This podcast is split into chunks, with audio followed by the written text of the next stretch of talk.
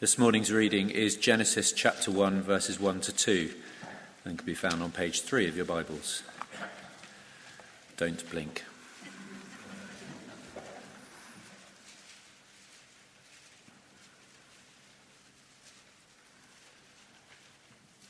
In the beginning, God created the heavens and the earth. Now the earth was formless and empty. Darkness was over the surface of the deep and the Spirit of God was hovering over the waters. This is the word of the Lord. Thanks be to God. Right, today we're going to begin a series looking at the first four chapters of the book of Genesis. Now, very often we avoid any serious studies of these chapters because we're embarrassed by them. We're not quite sure how to handle them. But there are two very good reasons, at least, why we should face up to them. The first is that they are among the most important chapters in the entire Bible. Martin Luther, the reformer, described them as certainly the foundation of the whole of Scripture. And in living memory, the late Francis Schaeffer wrote, In some ways, these chapters are the most important ones in the Bible. It is, after all, from these chapters that we learn about the sovereignty of God, the dignity of man, the sanctity of human life, the basis for human rights. These chapters give us an understanding of our sexuality, of male and female relationships, and of marriage. They give us our understanding of both work and rest. They give us an understanding of our uh, purpose in life, which is summed up basically to manage the world on God's behalf and to multiply so that He can have more people created who can have the opportunity of a relationship with Him. And they also explained why we are this curious mixture of good and bad at the same time and why we find it so difficult at times to do the good we know we should do. And most glorious of all, they give us the first promise of a divine rescuer, a Saviour who is yet to come. So they are very important chapters for knowing God's mind on some very contemporary practical issues. Well, if the first reason is education, the second is evangelism. Many times I've found these chapters and the whole science and religion, or science and scripture, creation and evolution, prose and poetry, myth and history debates to be the ones that hold people back from coming to faith in a God who is so otherwise um, obvious and real. And furthermore, if they have become Christians, they feel forced to leave their brains behind. They just don't know how to take these chapters on board in their thinking. I have one friend who, for seven years, moved very slowly towards trusting Christ, very gradually indeed. And then over lunch one Sunday, he asked me about this whole Genesis question of science and scripture. And I explained as best I could what seemed to me to be true to the Bible and true to the best of scientific knowledge that I was aware of. And within two days, he came through to faith. You see, he had had a genuine intellectual difficulty which had stopped him coming through to faith in Jesus Christ. So we have a duty to explain the Bible as accurately and as best as we can. And these chapters help us first to understand God's world and how we are to be living in it, and secondly, to engage the world. So often the world thinks that we have nothing to say on the great issues of the day. But the truth is, we have, and that it all makes very good sense. So, I want this morning to make three preliminary points about uh, the Genesis account and then make three main points about these verses in particular and the whole chapter in general as preparation for looking at most of the chapter next week, and in particular, how this biblical account and the theory of evolution might be understood. You'll find, by the way, an outline of what I'm speaking about on the uh, service sheet this morning. Now, I think we need first to say something about the origin of the book of Genesis, that its origin is both human and divine. Although Moses wrote it, and although no doubt for the previous, um, well, no doubt that uh, material was passed on to him from his predecessors, the patriarchs, Abraham, Isaac, Joseph, who Abraham lived 700 years before Moses. But doubtless that was passed on down to him. But at the end of the day, we share our Lord Jesus' view that God Himself is the ultimate author of these accounts. He has revealed His mind on these matters through men to us. And the second thing that needs saying is in regard to the treatments that Genesis gives to things, that they are selective and not exhaustive. There are many questions we would like to uh, have covered. There are many questions we would like answers to. But in his wisdom, he has decided not to tell us. Some, of course, we can and have found out ourselves by investigating this great creation. Others are beyond our comprehension, and we will never know this side of heaven. Either way, God does not consider them vital for us to know. The Genesis accounts concentrate on the most important things, which are relationships. And finally, in this preliminary section of the character of the account, that the character of the account is religious and not scientific. Not that there is necessarily any conflict between science and religion, between science and scripture. After all, if God is God, He is the God of creation, which science studies, and the God of revelation, which Christians study. If you are a Christian and a scientist, then you study both. And since the origin of both the universe and the Bible are one and the same, we should not expect there to be any conflict or contradiction between them. Sir John Houghton um, was a professor of atmospheric physics at Oxford University. He then became the head of the meteorological office, and subsequently, he was the chair for about 14 years of the Nobel Prize winning Intergovernmental Panel on Climate Change. And he is one of those Christians who is, quite obviously from his pedigree, a rather foremost scientist. He is one of those who takes the view I've just mentioned. He has written, I agree with some of the great scientists in the early days of the scientific revolution 300 years ago who spoke of two books of God's revelation, the book of nature, from which we learn about God's creative activity in the universe, and the book of God's Word, the Bible, from which we particularly learn of God's revelation of Himself in Jesus. The view from the two books complement and support each other. He actually is, like many scientists, quite a humble guy. You wouldn't notice him in a crowd, but he goes to a church just like ours in Wales.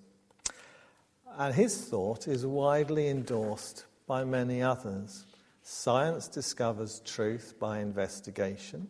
Scripture reveals truth which would otherwise, uh, which would not otherwise be discovered by investigation. So we have two books to read one, the book of God's works, and the other, the book of God's words. Science and scripture should be seen as complementary. As Galileo said, the laws of nature are written by the hand of God in the language of mathematics. So, why has there been such a history of conflict Now, of course, Christianity arose from Judaism. A 12th century Jewish philosopher, Maimonides, was the great exemplar of the belief that science and religion were complementary. He wrote that the conflict between science and the Bible arose either from the lack of scientific knowledge or a defective understanding of the Bible. So it's been caused either by scientists claiming too much certainty for some theory, when the history of science reveals that theories undergo a change what was accepted scientific fact in one generation is discarded as false by the next generation. So sometimes scientists may be wrong in claiming too much. For example, it was once in fashion that the universe had always existed in some form. But the evidence for the Big Bang, a beginning for the universe, proved overwhelming, and the previous theory was discarded. But sometimes it is we Christians who have gone too far, when, for example, we claim more than Scripture does. An example of this is the way in which the church treated Galileo. Now, we know that in the Psalms it says, just as we say in everyday conversation, that the sun rises and the sun sets. That is the language of observation. That is what we observe to be happening even though we are told that it is we on earth that are moving and not the sun. A scientific explanation would say that the earth is rotating on its axis every 24 hours as it orbits the sun every 365 and a quarter days. And it seems to me that so long as we recognize where the Bible is using the language of observation and not the language of science, just as we do in our everyday conversations, then there is no problem. But the church didn't in the case of Galileo. It insisted that the language of observation was scientific language, that the, the, uh, that the sun did rise and did set. It moved, the earth didn't. And so it condemned Galileo as a heretic and imprisoned and tortured him. And yet he was right and the church was wrong in its misunderstanding of the Bible. So we mustn't expect the Genesis account to use scientific language. They lived in pre scientific times. But neither should we expect that, properly understood, they would conflict with the more certain scientific discoveries. So, over the weeks ahead, as we study these chapters, we should remember their divine origin and study the text with reverence. We should not expect contradictions between science and scripture, both properly understood. And since they are dealing with immensely practical issues, often moral issues, we should be prepared to obey what we find we are commanded to. Well, now let's turn to the three main points that there are to be said about these two verses in this first chapter. The three are these in the beginning, God, in the end, man, and in between, stages. So, in the beginning, God, and we're mostly function on, uh, focus on that today. The whole emphasis of this first chapter is that the initiative lies with God. He created the universe. 34 times in this one chapter, God is mentioned. He speaks and things happen. And this universe that God has created is enormous. John Lennox, in his book Seven Days That Divide the World, quotes Bill Bryson, who has an inimitable style, and he is here giving a popular scientific account of the beginning. I quote from Bill Bryson. And so, from nothing, our universe began in a single blinding pulse, a moment of glory much too swift and expansive for any form of words. The singularity assumes heavenly dimensions, space beyond conception. The first lively second, a second that many cosmologists will devote lifetimes to shaving into even finer wafers, produces gravity and the other forces that govern physics. In less than a minute, the universe is a million billion miles across and growing fast. There is a lot of heat now, 10 billion degrees of it, enough to begin the nuclear reactions that create the lighter elements, principally hydrogen and helium. With a dash, about one in a hundred million of lithium. In three minutes, 98% of all matter there is or will ever be has been produced. We have a universe. It is a place of the most wondrous and gratifying possibility, and beautiful too.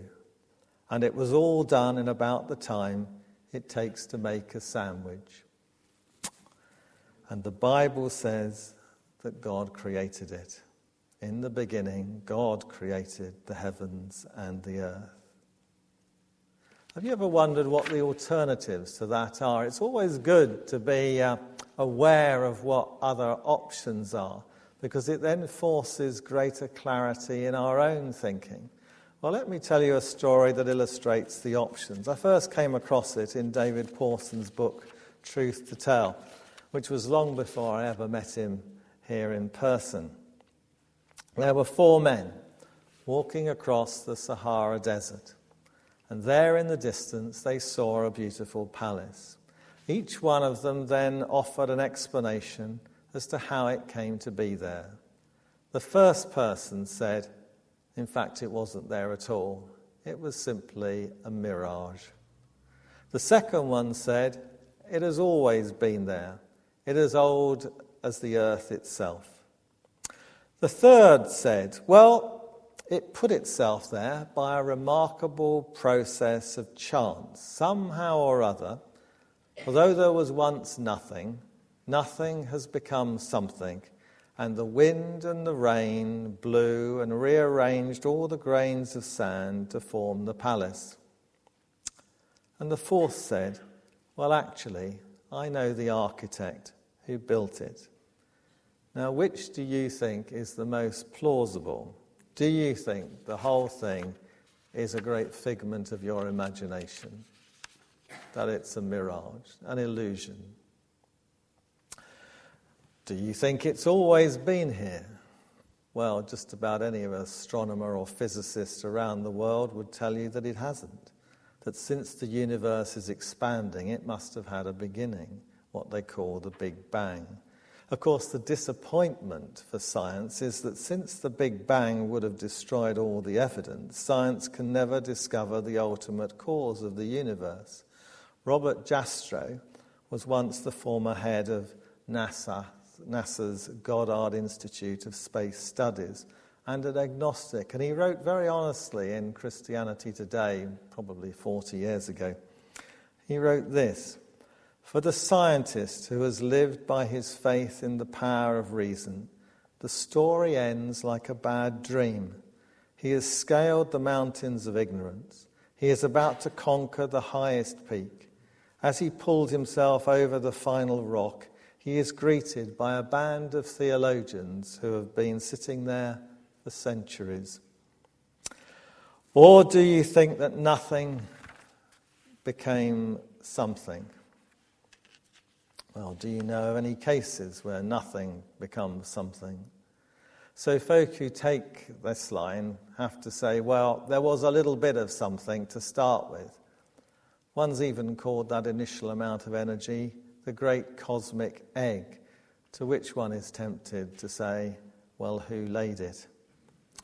actually, even allowing for the uncreative little bit to start with, it would seem that the chances of the necessary proteins needed for life arising by chance, which have been estimated by many, but one in particular, Professor Fred Hoyle, who was a well known agnostic, as being about 1 in 10 to the power of 40,000. A colleague of his, an astrophysicist, put it much more intelligibly when he said, the idea that the universe was put together by random shuffling of constituent molecules can be shown to be as ridiculous and improbable as the proposition that a tornado blowing through a scrapyard may assemble a Boeing 747. Now, note he is not saying that an incredibly intelligent and all powerful mind could not have achieved that by taking all the constituent parts and putting them all together, but that such a shuffling could not be achieved by chance, could not be achieved randomly. G.K. Chesterton had it right when he said, When people cease to believe in the God of the Bible, they will believe anything and everything. So that leaves us with one possibility that God created this all out of nothing. And doesn't that make very good sense? The world is not a mirage in my head. It has not always been here. Nothing did not become something, nor did a little bit of something by a freak succession of accidents become the universe. God created it. Remember, these are the only possibilities. How weak and feeble they seem in comparison to the truth. Though, as we will see next week, that does not rule out the Lord using the process of evolution to achieve much of his creative work. We must distinguish between the Creator and his creative methods. John Lennox, Emeritus Professor of Mathematics at Oxford, pointed out in his debates with Dawk, Richard Dawkins. He criticized Dawkins for, and I quote him, his simplistic insistence on our choosing either science or God. He argued these are false alternatives on the same foolish level as insisting that we choose between Henry Ford and the car production line to explain the origin of the Ford Galaxy. The fact is that both these explanations are necessary they do not contradict but complement each other. Henry Ford is the agent who designed the car. The car production line is the mechanism by which it is manufactured. Similarly, he says we do not have to choose between God and the Big Bang. They are different kinds of explanation, one in terms of God's creatorial agency and the other in terms of mechanisms and laws. So, in the beginning, God, and in the end, man, verse 27. Human beings are the climax of God's creation, the crowning glory of his creativity, absolutely unique. Created to manage God's world and to make the very best use of it. Created to multiply and to be partners in creating further human beings with the potential to live forever in love with God. Us, as he's referred to throughout this chapter, referring to uh, Father, Son, and Holy Spirit. And perfectly equipped are we, morally and spiritually, to be capable of such a relationship. So, in the beginning, God in the end, man, and in between, stages. Verse 2 Now the earth was formless and empty, darkness was over the surface of the deep, and the Spirit of God hovering over the water. So it would appear that God created matter, the raw materials, but all was formless and empty, with the Spirit of God getting ready to fashion creation which we'll look at in detail next week, but rather like the artist starts with his paints and produces a picture, or a sculptor starts with her marble block and chips away until the statue is formed. So, what does all this mean? What does this say about what our attitude to God should be? I think it says one word worship. And worship in the Bible is synonymous with service. So it means our whole lives should be dedicated to the worship and service of God. Now, isn't that a reasonable response? Don't we have good reason to worship Him, to orientate our lives around Him, to focus on Him? To follow in His ways for us. He is greater than us, He knows more than us, and yet He communicates with us in words we can understand. As far as we know, not to rule out the possibility, but as far as we know, there are no other beings in the universe who have the capacity to have a relationship with the Creator. When we look out at how vast the universe is, and we can only see a tiny fraction of what there is, the odd thing is that it is not aware of us, but we are aware of it. And is not that a humble response? God is in charge. He keeps everything going, He keeps us alive. If He were simply to allow the earth to drift a few miles nearer the sun, we'd all fry. If He were to let it drift a few miles further away from the sun, we would all freeze. We are ultimately dependent on Him for our existence. Our lives are in His hands. And isn't that the responsible thing to do? The other contrast between us, human beings, and the rest of all God's creation is that the rest of creation can only reflect the glory of God you know, the beauty of, say, the Alps or the corals in the sea, they automatically just reflect his creative beauty. They don't have any choice in the matter. We, though, have a choice, and with it, a responsibility. We can worship God, or we can worship something else it is both reasonable and appropriate that we should choose to worship and serve the living God, creator of the universe. Amen.